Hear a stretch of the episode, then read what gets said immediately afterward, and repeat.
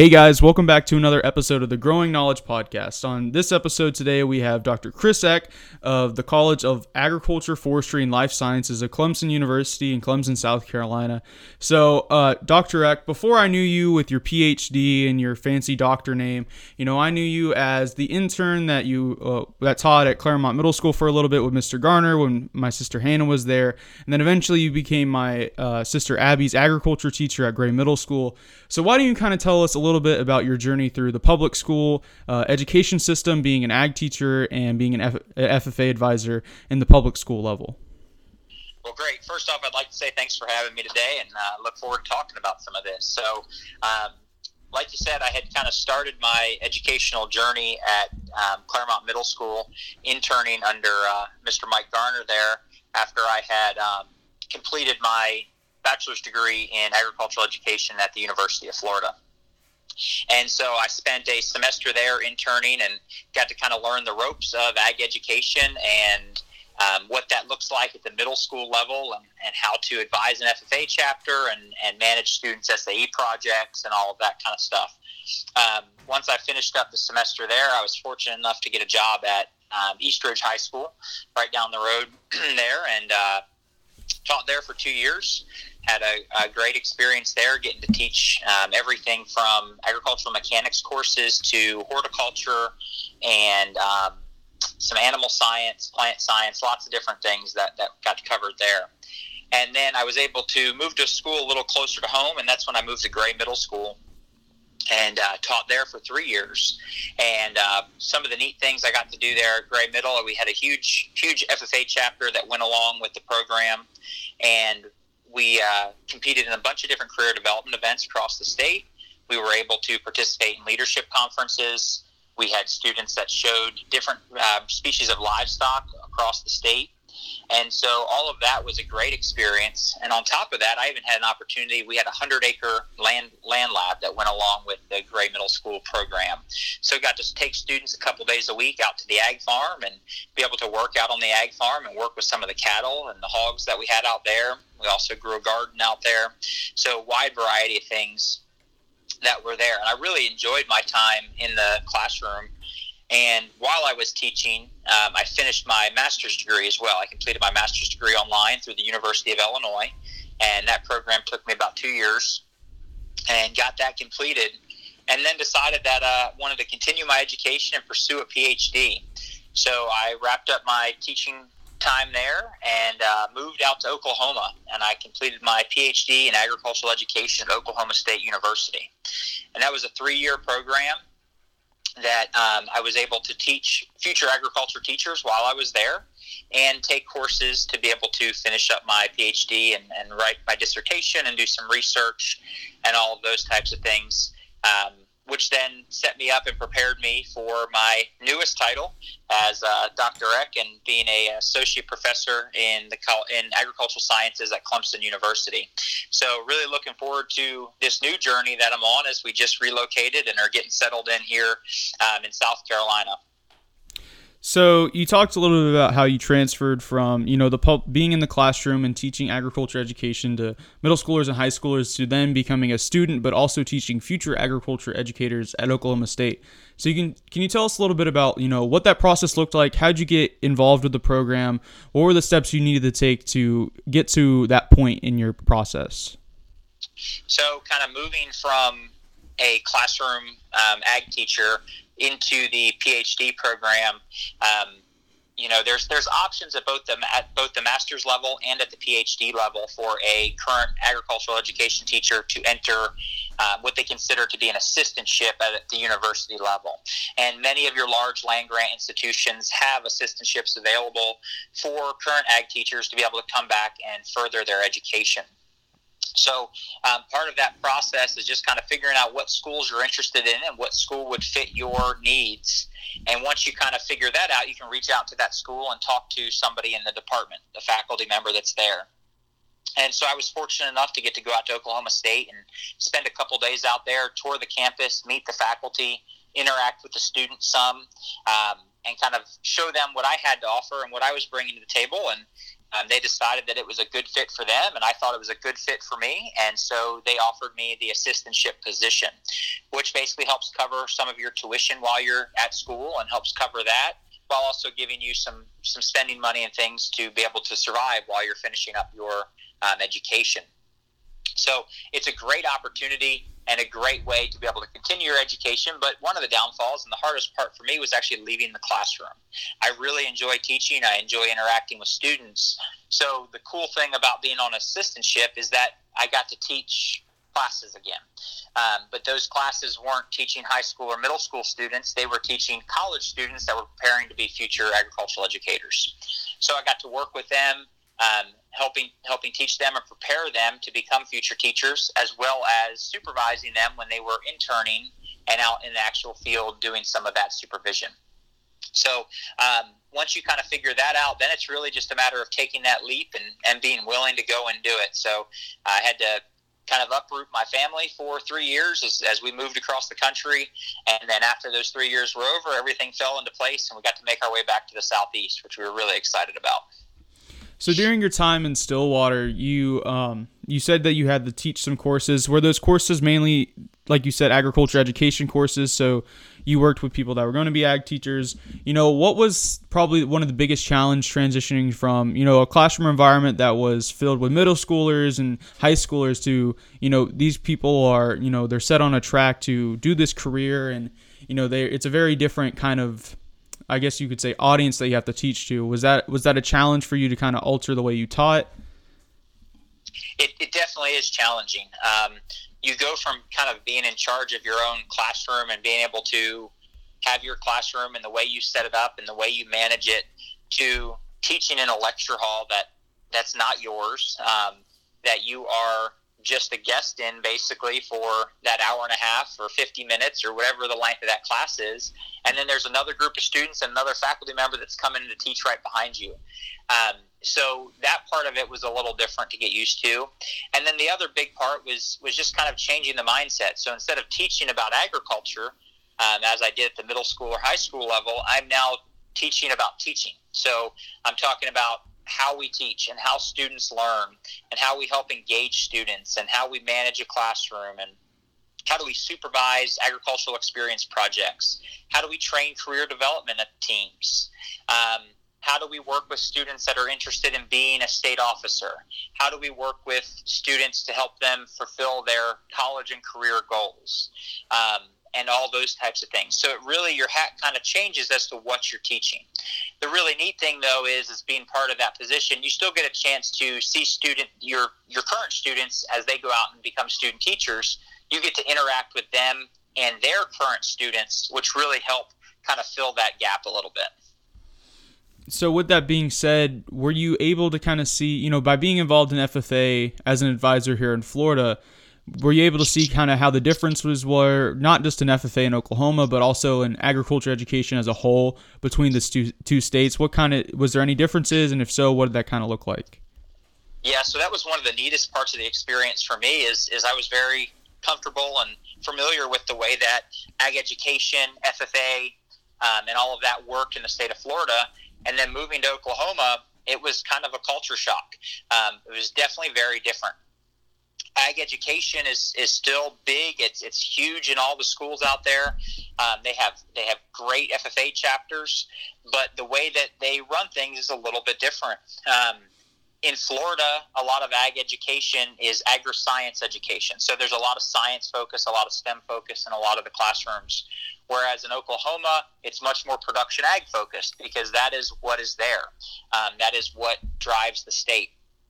And a big part of the state's agricultural commodities is that of livestock. So livestock production is huge for students, and livestock exhibition as an SAE project is huge as well.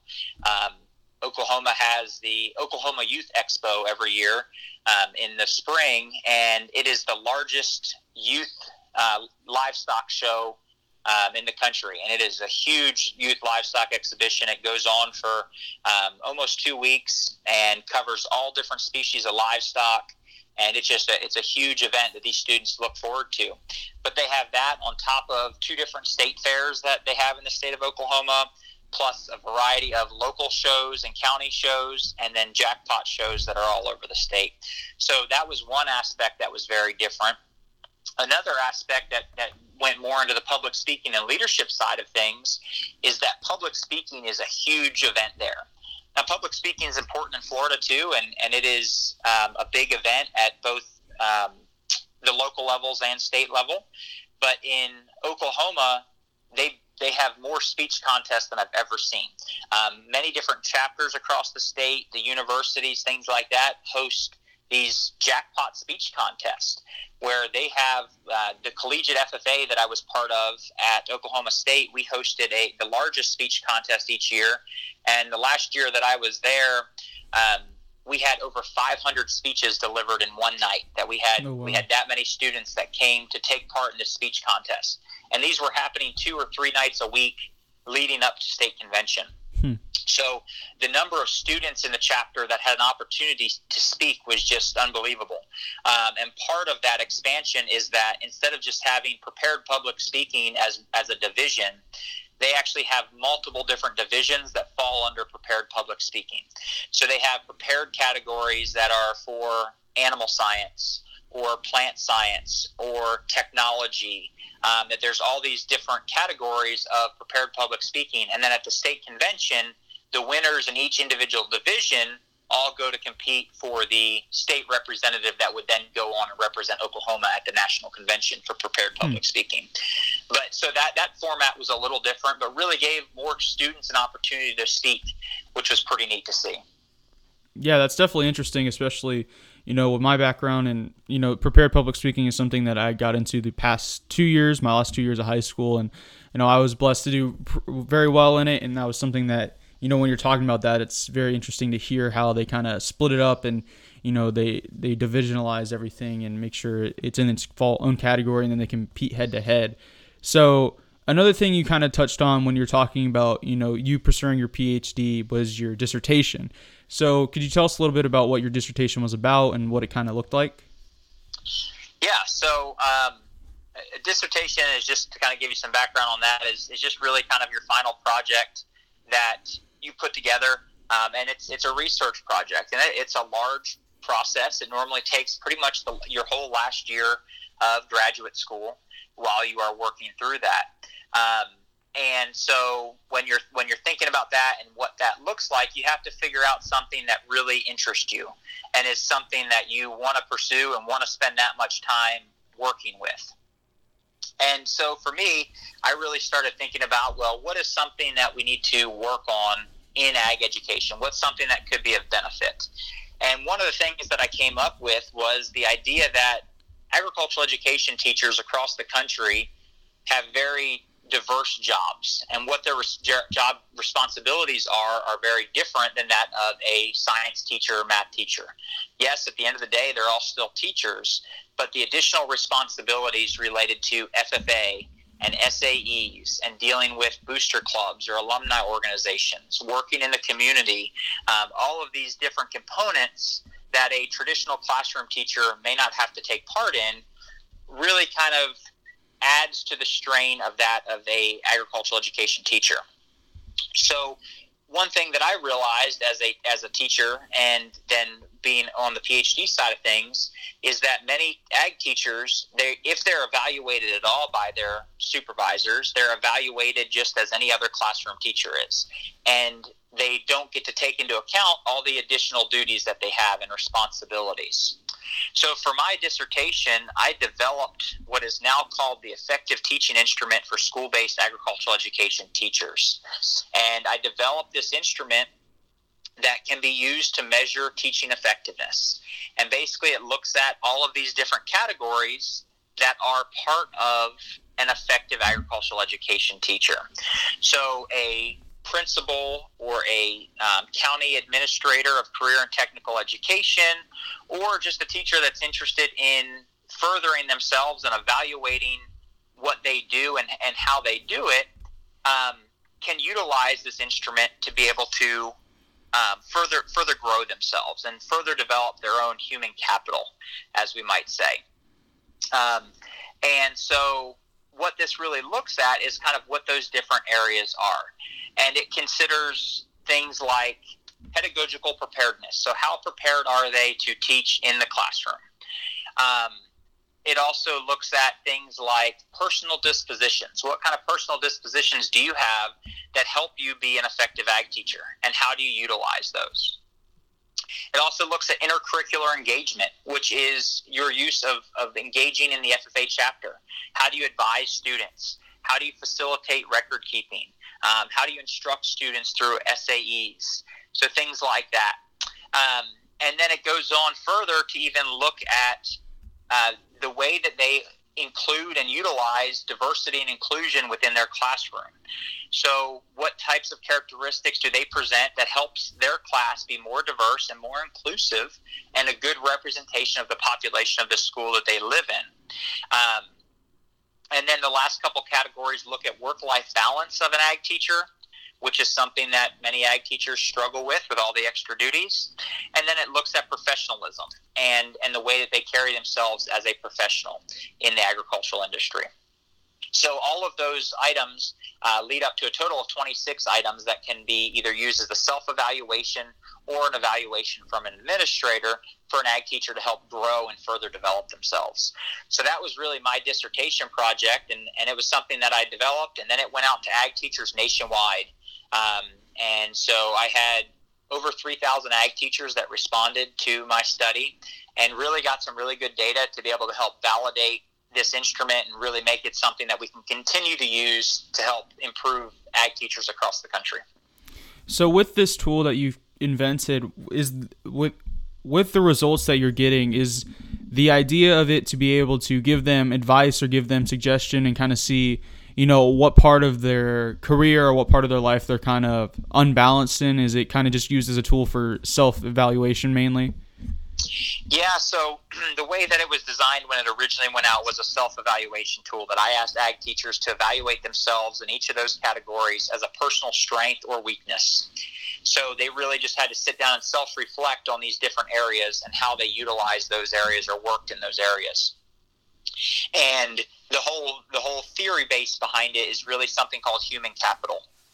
And the human capital human capital is basically the stock that you as an individual take in your personal and professional growth and development. So if you want to be an ag teacher, what do you need to do to be the best ag teacher you can be? So these areas and these questions really help get at what some of those areas are that are important as an ag teacher. And so if you find that you need to work in one area or another, it helps helps you be pur- purposeful in your professional development. So if you know that you need to work on something related to SAE advisement or FFA engagement, well, then maybe I need to make sure that I look for professional development opportunities when I go to National FFA Convention or State FFA Convention that are targeted towards some of those areas to help me grow. Um, maybe I find that that my program is not overly diverse or is not overly inclusive, and I want to make sure I do a better job of that. Well, if that's the case, then then how can I be purposeful and, and getting better at that? How do I attract a more diverse audience? How do I include all the students that are members? Um, so there's professional development opportunities that are related to that as well. So it's really just kind of this evaluation tool to help each individual ag teacher grow on, on a personal level. Very cool. Very cool. So before we kind of jump away from your time at o- Oklahoma State and into now this new chapter in your life of being an associate professor at Clemson, um, what were some of your favorite parts about being at Oklahoma State and living in or living around Stillwater, what are some things that you're going to miss from being in Oklahoma? So Oklahoma was I was born and raised in Florida, so Oklahoma was was a very different experience. yeah. um, very different landscape and just different opportunities that were there. And we really enjoyed our time in Stillwater. Stillwater is a very family oriented college town. And uh, so, with my wife and I having three kids, that was great for us. Everything revolved around the university. Um, we loved going to football games, baseball games, basketball games, wrestling matches. Um, all those different types of things on campus were always fun. One of the coolest things Oklahoma State does is their homecoming event. So, homecoming each year in the fall is they, they call it America's greatest homecoming and it is huge. Um, they shut down blocks of streets around the university, and all the fraternities and sororities develop these big house decks um, that are that are moving and, and just just huge. And they do this big walk around event where they close down all the streets and everybody comes out and, and walks around. And the, the population of Stillwater um, like triples that that night for that event, and it's just so cool walking around and seeing all the camaraderie that happens, and, and everybody that's excited about the university for that event. So that was something that was really cool, and we really enjoyed every year. Um, the other part is is really just the faculty I got to work with. I got to work with some really cool people out there that that really um, were great mentors for me that I was able to learn a lot from and, and really respect and enjoyed my time working with them. So I'll definitely miss some of that and, and being able to work with them, you know, right across the table. We still have plans to continue doing a lot of work together um, moving forward, but it'll all be via distance since I'm um, quite quite far away. so now that you we're talking about this part where now you're far away and you transition over here at Clemson. Um, what did that process kind of look like of you? Was it more of you going out and searching for a position, or was it more of you know Clemson contact you? What did what did that searching or what did that period of you transitioning from Oklahoma State to Clemson kind of look like? So um, you know that that's something that that varies university to university, um, but uh, basically it's a it's a search process that happens and jobs get posted, and then uh, candidates apply for those positions. And if you are a successful candidate that gets the opportunity to come onto campus for an interview, then you would come to campus for an in-person interview, um, which is sometimes, depending on the university, can be a couple day process. Sometimes it's it's quite a lengthy interview. But um, when you're going through interviews like this, it, one of the, the neat things about it is it's really a two way interview. Obviously they're trying to see if you're the right fit for their program but you also kind of have some say in that and you get the opportunity to meet a lot of people and ask a lot of questions and see if the program is the right fit for you and somewhere that you want to find yourself. And um, i was fortunate that there was quite a few job opportunities this year um, or for start starting this fall and so I got to consider some different opportunities and, and really just felt that Clemson was a great opportunity and something that just really fit uh, me and, and who I am um, personally and professionally and, and where I want to go moving forward. Um, there's a lot of opportunity, and I'm really excited to work with the faculty here and, and get to engage with the students and ag education broadly defined across the state. So you kind of said when you were talking about you know what you what you did at Clemson in the beginning, you said you're an associate professor in agriculture science. Is that just something so does that mean you're going to teach um, very broad topics in agriculture, or is agriculture education kind of the main courses that you're going to teach? So, um, so it's, it's assistant professor. If I said associate, I, would said oh, that wrong. Um, I'm an I'm an assistant professor now. So just kind of a little background on that.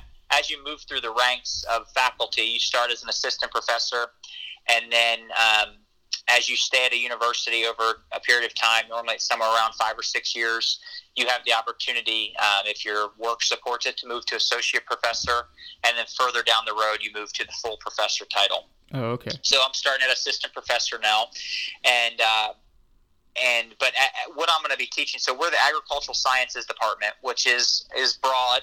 Um, we help prepare future ag teachers, obviously. We also help prepare future extension agents. We have people that are going to go into different forms of industry. But within agricultural sciences, there's also agricultural mechanics, there's agricultural uh, business and economics. So there's multiple um, players that are at the table within this department. My focus will still be on agricultural education. Uh, not all the students that I teach will be future ag teachers. Some of them will be extension agents or just have an interest in agricultural education broadly defined and maybe want to work for a breed association or maybe they have uh, aspirations to work with national FFA or something along those lines. So they want a degree that, that really kind of promotes a wide variety of, of skills. And so they come through the agricultural education program. But the courses that I teach will both will be at both the undergraduate level, so students pursuing a bachelor's degree, and then also students that are at the graduate level, so students pursuing a master's or a PhD in agricultural education. Very good, very good. So, um, just to kind of wrap up our conversation, you know, I contacted you, and this is something that I've been kind of interested in, is career wise, is eventually becoming, you know, maybe a professor teaching in the university system. Um, so, what would be some advice or some, you know, some tips or something that you would tell people that are interested in pursuing a similar route that you that you took? So, um, one of the things that's that's interesting about agricultural education compared to a lot of other fields is that we require work experience for you to get a PhD in agricultural education. Um, most universities require a minimum of three years teaching experience. So everybody that you find that is in the agricultural education field preparing future teachers has had previous classroom experience, which is really valuable. Um, that time in the classroom is something that is irreplaceable. Um, I spent five years in the classroom. And at the end of five years, I finally felt like I was just starting to get comfortable. Um, I know people that have been teaching 10, 15, 20, 40 years even that just talk about how things change and vary constantly. So the experience that you get is, is really important. So the first step is really to get a bachelor's degree. Um, most commonly would be in agricultural education, and then go ahead and enter the teaching profession. Decide if you want to do that at the middle school level or the high school level and spend a few years in the classroom and really really think about what you think about that and how you like it um, and really try to learn from that and take take advantage of all the opportunities that are presented. And then if you want to move forward with that then you have to think about your master's degree. And some folks will get their master's degree before they ever enter the classroom and will actually just spend a little more time at the university before they enter while as others will take the path like i did and, and do that online and then I also know folks that will teach for four, five, six years and then leave the profession to come do a master's degree and then eventually a PhD. So there's quite a few routes to get that done. But that classroom experience is really important because when you're working with future teachers, they want to know how you did it. What, what were your struggles? What would you do differently? Um, if I'm having this problem, how can I overcome this? And if you don't have that experience, it's really difficult. So um, that that first experience is really important. And then when it comes time for your PhD, there's lots of programs that offer PhDs across the country.